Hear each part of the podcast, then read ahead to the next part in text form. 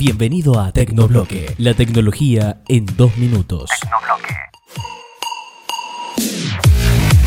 La noticia más importante sin duda es que eligieron los mejores teléfonos, tablets y aplicaciones del año.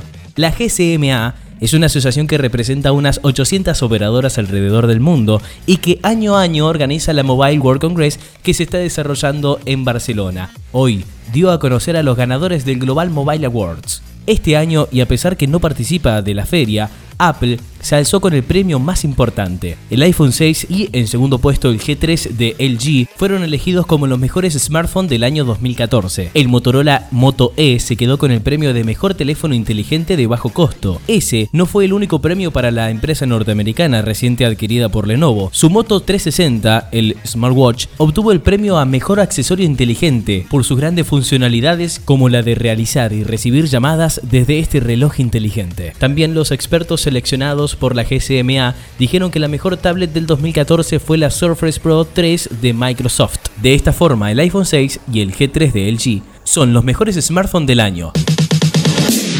Esto fue Tecnobloque con Ferna Cerdocino.